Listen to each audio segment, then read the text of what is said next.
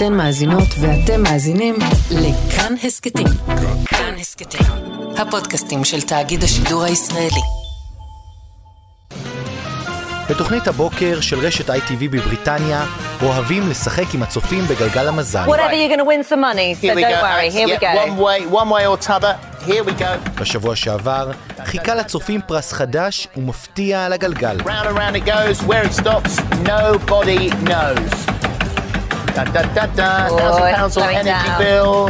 מרגע שסובבו אותו, במשך כמה שניות נע המחוק בגלגל בין שורה של פרסים אפשריים, ובסופו של דבר נחת על אותו פרס חדש וקצת מוזר. It's your energy bill. Oh my God, thank We, you. we're paying your energy bill for four months. תשלום חשבונות הגז והחשמל של הזוכה בארבעת החודשים הקרובים. Oh, fantastic. לאור עליית המחירים הצפויה, אפשר לומר שזה בדיוק מה שהזוכה הזה היה צריך. Oh, what a relief. Thank you very much. שלום, אני עמיחי שטיין, ואתם מאזינים לעוד יום, הסכת האקטואליה של כאן. ווינטר is coming באירופה, והוא צפוי להיות קר מאוד השנה. קר ויקר. כי מאז שהחלה המלחמה באוקראינה, פוטין החל להשתמש בנשק הכי חזק שלו, הגז. וכך בחודשים האחרונים החלה מוסקבה לסגור לאט לאט את הצינורות שמובילים גז לתוך אירופה. האירופים, שצריכים הרבה גז כדי לחמם את התנורים בחורף, תלויים דרמטית בגז הרוסי, ומנסים בחודשים האחרונים למצוא פתרונות, למנוע את עליית המחירים, ובעיקר לעצור את הזעם הציבורי. כדי להבין את המשמעויות הפוליטיות והכלכליות, וגם אילו פתרונות אפשריים, נשוחח עם שניים.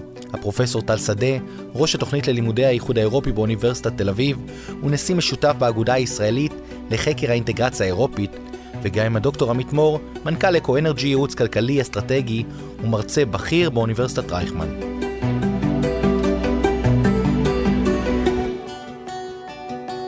דוקטור עמית מור, שלום לך. שלום עמיחי. כמה ירדה התלות האירופית בגז הרוסי בחודשים האחרונים? אז התלות אה, הייתה של למעלה מ-40 אחוז, יש מדינות של למעלה מ-50 אחוז מהגז הגיע מרוסיה, דרך חברת גז פרום, אה, למשל גרמניה, יש מדינות שממש תלויות ב-100 אחוז, ובחודשים האחרונים אה, האספקה של רוסיה ירדה בצורה חדה, עד כדי השבתה טוטאלית של אה, רוב אספקת הגז לאירופה בימים האחרונים. Russia has now turned off its supply of natural gas into the rest of Europe, and Russian officials say the Nord Stream pipeline will stay off until sanctions against Moscow are lifted. Now, there are a lot of ins and outs. גרמניה כבר לא מקבלת גז מרוסיה באופן ישיר, אה, צינור הגז הגדול, הנורד סטרים 1, הפסיק לספק גז באופן אה, טוטאלי, והאספקה למדינה, לצרכנית הגדולה ביותר של הגז הרוסי, גרמניה, אה, מגיעה רק באופן חלקי אה, גז שמסופק עדיין דרך אוקראינה. במספרים, מתוך כ-450 אה, מיליארד מטרים מעוקבים, BCM, שאירופה צרכה בשנה שעברה למשל, רוסיה סיפקה כ-180, וכרגע היא מספקת בצליבות 30 BCM. כך שהירידה היא כמעט אה, הפסקה טוטאלית אה, של אספקת הגז הרוסי, מכה קשה מאוד למשק האנרגיה האירופאי ולכלכלה האירופאית. עכשיו, כל זה בגלל פוטין, או בגלל האירופים שלא רוצים את הגז? זאת החלטה חד משמעית של אה, דוקטור ולדימיר פוטין, שהוא דרך אגב מומחה אה, ראשי לכלכלה וגיאופוליטיקה של אנרגיה ומינרלים, והוא הכריז מלחמת אנרגיה על אירופה, והוא החליט לשבש ולצמצם כדי הפסקה כמעט טוטאלית של אספקת הגז לאירופה. ההחלטה היא שלו. אירופה לא קיבלה החלטה לצמצם או להטיל אמברגו על אספקת הגז אה, מרוסיה, כי זה גול עצמי מבחינתה. היא קיבלה החלטה לצמצם את אספקת הנפט או את יבוא הנפט מרוסיה החל מסוף השנה, אבל לגבי אספקת הגז היא לא קיבלה שום החלטה כזאת, כי היא תלויה תלות מאוד אה, חדה באספקת הגז הרוסי. ולכן אה, השיבושים עד כדי ההפסקה כמעט טוטאלית של אספקת הגז, היא גורמת נזק עצום למשק האנרגיה האירופאי ולכלכלה האירופאית, עד כדי תרומה מכרעת לכניסת אירופה למיתון כלכלי. אז בעצם פוטין משתמש פה בגז כנשק העיקרי שלו מול אירופה.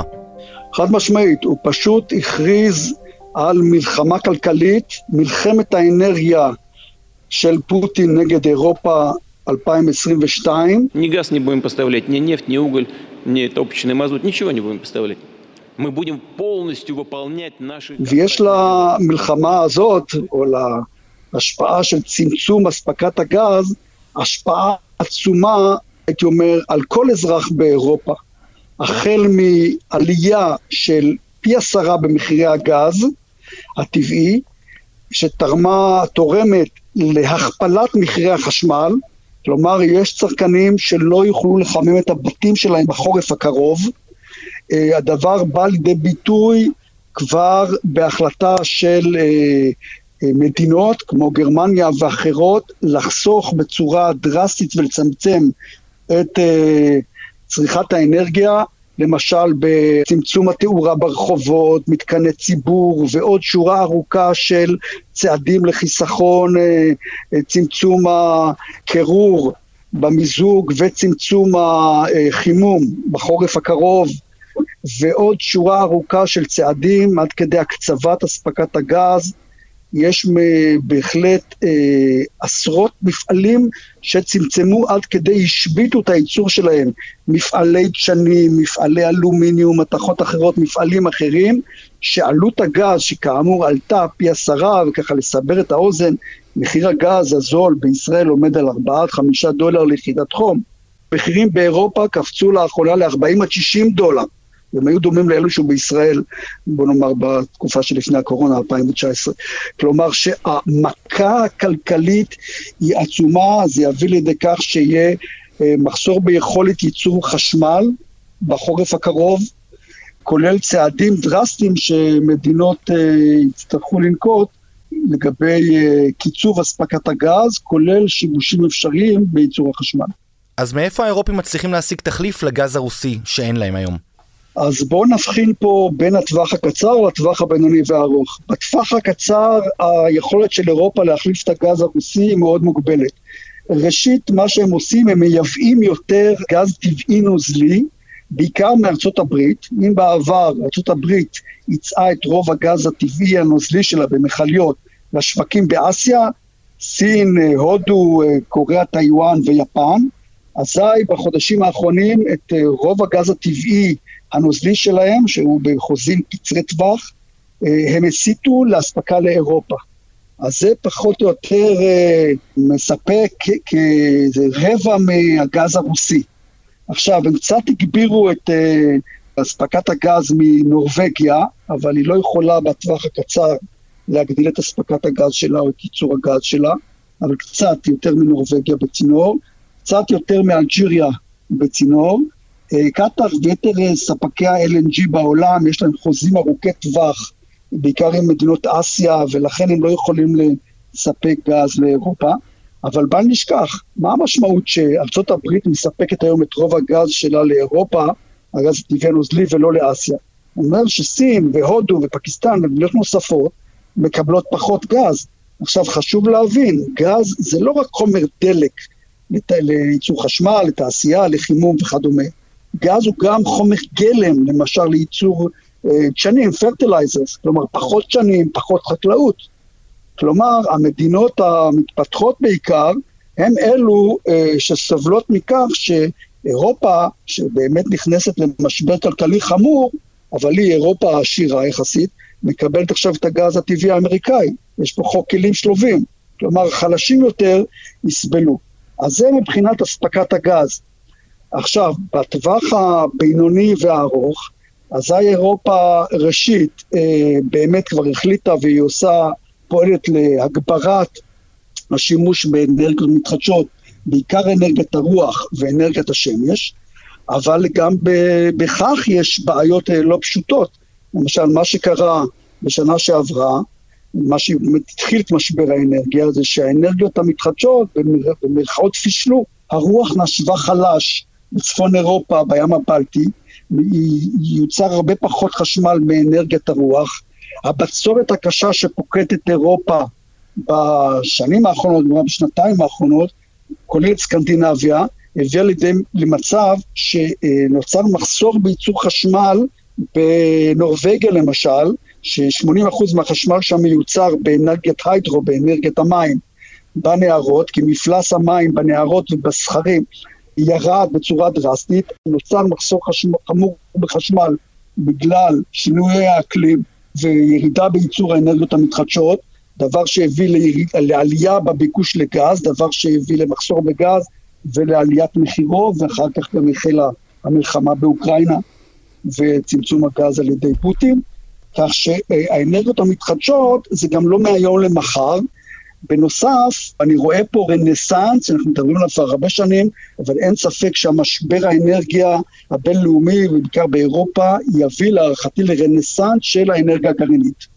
כלומר, כבר היום אנחנו רואים את גרמניה למשל, שלאחר האסון בפוקושימה ב-2012 החליטה לסגור את כל התחנות הכוח הגרעיניות שלה, אז כמובן שגרמניה החליטה שלא לסגור את התחנות הגרעיניות האחרונות שלה, אה, בגלל, אה, כאמור, הצורך לגוון את אספקת מקורות האנרגיה, ואני מעריך שבגרמניה ובאירופה כולה יתחיל דיון מחודש בחשיבותה של האנרגיה הגרעינית, כי די ברור היום שלא ניתן לייצר את כל החשמל כולו באנרגיה מתחדשת, ולכן אני חושב שזה ייתן בוסט בטווח הבינוני והארוך. זה סיפור של 10 עד 20 שנה להקים תחנות כוח גרעיניות, אז זה לא פתרון מיידי. תודה רבה לך, דוקטור מור. תודה רבה. והמחסור הזה בגז עלול לגרום מן הסתם ללא מעט זעזועים פוליטיים ברחבי היבשת. בשביל להבין טוב יותר את ההשלכות, אנחנו מדברים עם הפרופסור טל שדה, ראש התוכנית ללימודי האיחוד האירופי באוניברסיטת תל אביב.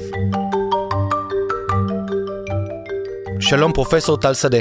שלום רב. אז כמה חוששים האירופים מהחורף הקרוב? חוששים מאוד, הם חוששים מקור, מעלויות מאוד גדולות אה, של חשבונות אנרגיה, הם חוששים מפיטורים בתעשיות שמתבססות על תשומות אנרגיה גבוהות. זה נושא מאוד מרכזי, אולי אפשר להגיד הדבר שהכי מעסיק את האזרחים באירופה כרגע. יש מדינות שיותר תלויות בגז הרוסי וזה יותר משפיע עליהן מאשר מדינות אחרות?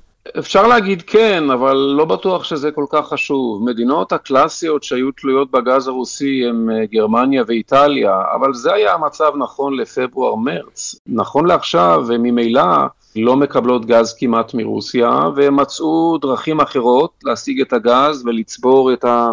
למלא את מאגרי הגז שלהם לקראת החורף. וחוץ מזה, משבר האנרגיה מתרחב למקורות אנרגיה אחרים, הכורים הגרעיניים של צרפת, שבלי קשר לנושא הגז ורוסיה התגלו בהם המון ליקויים וחלק גדול מהם הושבת, למשל.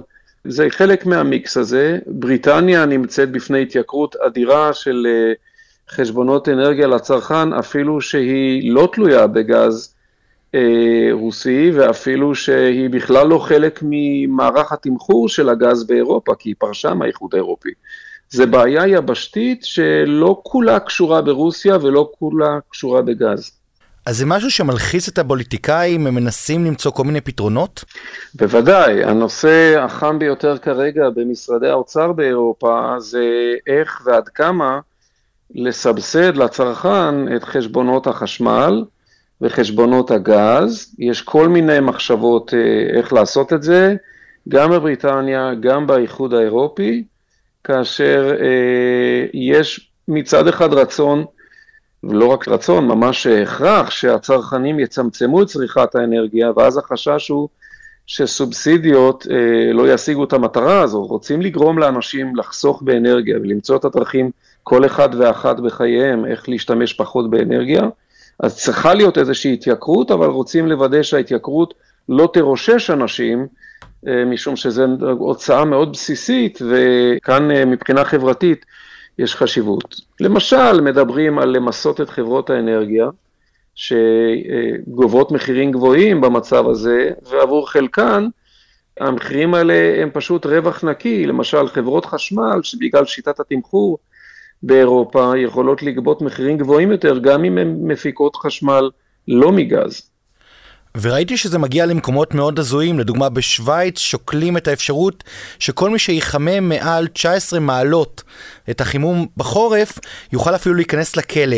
עד כמה נראה לך שאפשר בכלל לכפות על התושבים באירופה איזה שהן מגבלות מבחינת החימום בחורף? כן, אני לא חושב שזה מעשי, אה, כל מיני הצעות כאלה, אי אפשר לאכוף את זה. היו המלצות כבר לאנשים אה, להתכונן ולשנות את התרמוסטטים במשרדים ובבתים. אה, דרך מקומות עבודה זה יותר ניתן לאכיפה, להוריד במעלה את דרגת החום, שאנשים יתרגלו לבוא עם סוודר, להיות עם סוודר גם בתוך המשרד. וזה לדעתי מעשי, מה קורה בבתים של האנשים זה באמת כבר לא, לא מעשי, והשיטה היא פשוט לגרום לכך שהאנרגיה תישאר יקרה יותר באיזושהי מידה, תדחוף אנשים להצטמצם. אבל אני אומר עוד פעם, זה משהו מאוד בסיסי, ויכול להיות שאנשים לא יענו לזה, וכאן פשוט יצטרכו לסבסד אותם. אתה רואה איזושהי אפשרות של זעזוע בתוך המדינות עצמן? זה דבר בהחלט אה, מדאיג את הממשלות אה, היום. האמצעים האלה, האמצעים של אה, סבסוד וגביית מס מחברות אנרגיה, הם בעצם הכלי העיקרי שהם מקווים להתמודד עם זה ולשמור על יציבות חברתית ופוליטית.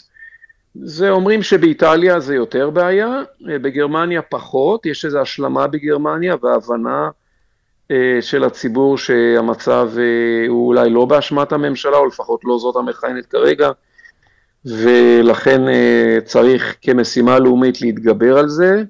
התווכחו על איך לעשות את זה, אבל הממשלה שם היא קצת כמו איזה ממשלת אחדות לאומית בעניין הזה, אומנם בלי השמרנים, אבל עם הסוציאל דמוקרטים, הירוקים והליברלים, זה ממשלה שמכסה קשת דעות, כך שמה שהיא תסכים שם יהיה פשרה שמוסכמת על הרבה אנשים. כך שאני לא צופה שזה יותר מדי בעיה בגרמניה. באיטליה יש יותר יציבות, אה, הימין, אה, קוראים לו הימין הקיצוני, אבל בחלק מהעמדות שלהם הם לא כל כך קיצוניים. אה, הם רוצים לבטל כל מיני תוכניות רווחה שהשמאל הנהיג, אבל הם יצטרכו גם כן לעזור לאנשים בחורף הקשה. אני חושב שבסופו של דבר זה לא יהיה חורף מאוד דרמטי מבחינת ה... אה, פוליטיקה פנימית בתוך אירופה, אבל כן חורף קשה. כלכלית בטוח. ויש איזשהו חשש שזה יסייע לכל מיני קבוצות שוליים קיצוניות להפוך לחלק מרכזי בפוליטיקה האירופית, בגלל שהאזרחים יתחילו פתאום לסבול? היו כבר גלים של uh, מפלגות פופוליסטיות ומפלגות uh, קיצוניות באירופה בשנים האחרונות, כבר עשר שנים בעצם ממשבר האירו. והמערכת האירופית, בדרך כלל שיטת הדמוקרטיה באירופה די מכילה את המגמות האלה, הם לא ממש מגיעים להגה השלטון, וגם כשהם מגיעים להגה השלטון, כמו באיטליה, כמו ביוון, בסוף הם מתיישרים עם הקו המיינסטרימי, לא משנה מה הם אמרו בבחירות. כי אלה מדינות עם הרבה חובות, ואין להם בעצם אופציה לעשות מה שבא להם. די תלויות במדינות האחרות בסוף. אז כך שאני לא צופה איזושהי מגמה כזאת. אז אחרי כל הצרות שתיארנו שצפויות לאירופה בחורף הקרוב, פרופסור שדה, יש איזשהו סיכוי שהאירופים יזרקו את האוקראינים מתחת לגלגלי המכונית כדי לקבל גז רוסי? אמ, זה הכל שאלה של ציפיות, מהם השאיפות של אוקראינה. ברור לגמרי שלמדינות אירופה הדבר הכי טוב שיכול לקרות זה שהמלחמה באוקראינה תיגמר במהרה באיזשהו הסדר שמוסכם על הצדדים. מצד שני, אם ההסדר הזה יוסכם באופן שיתפס ככניעה אוקראינית, אז uh, זה יכול uh, לתת לפוטין חשק לנסות את מזלו במדינות הבלטיות, לאחר איזושהי תקופה של התאוששות וצבירת כוח, אחרי ההתשה באוקראינה. אני חושב שזה ברור לכולם. בגרמניה נפל דבר, אני לא חושב שהם יחזרו ליחסים שהיו להם עם רוסיה, אני לא חושב שהם יכולים אה, להמשיך ולהיות תלויים כמו שהם היו בעבר ביבוא גז רוסי, רוסיה היא כבר מקור לא אמין לאנרגיה, הם הצטרכו והתחילו לעשות את השינוי אצלם, ובעצם עלויות האנרגיה הן עלויות מעבר, הן נובעות גם מהמהפכה הירוקה, הניסיון לעבור למקורות נקיים יותר, גם מהזנחה של התעשייה הגרעינית, ואני לא חושב שמישהו, לא בצרפת ולא גרמניה, חושב להחזיר את הגלגל איפה שהם היו עם רוסיה לפני פברואר 2022. מצד שני, זה מציב מגבלה על השאיפות האוקראיניות. אם אוקראינה חושבת שהיא תנהל מלחמת שחרור, שהיא תחזיר את הרוסים, שתעשה מתקפות נגד, יש להם גיבוי לזה כמובן מהאמריקאים ומהבריטים, אבל אולי לא כל כך אה, מהאירופאים, והרי הם רוצים להיות בסופו של דבר חברים באיחוד האירופי האוקראינים.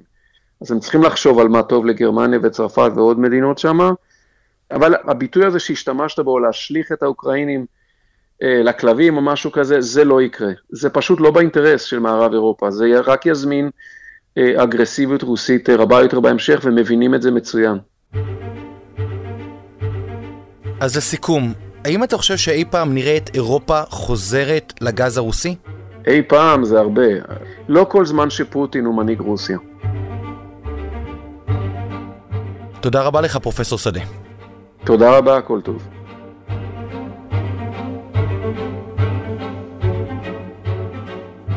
האזנתם לעוד יום, העורך הוא דניאל אופיר, עיצוב קול ומיקס נועם ברלכיס, ביצוע טכני טל ונינג, בצוות יותם רוזנבלד.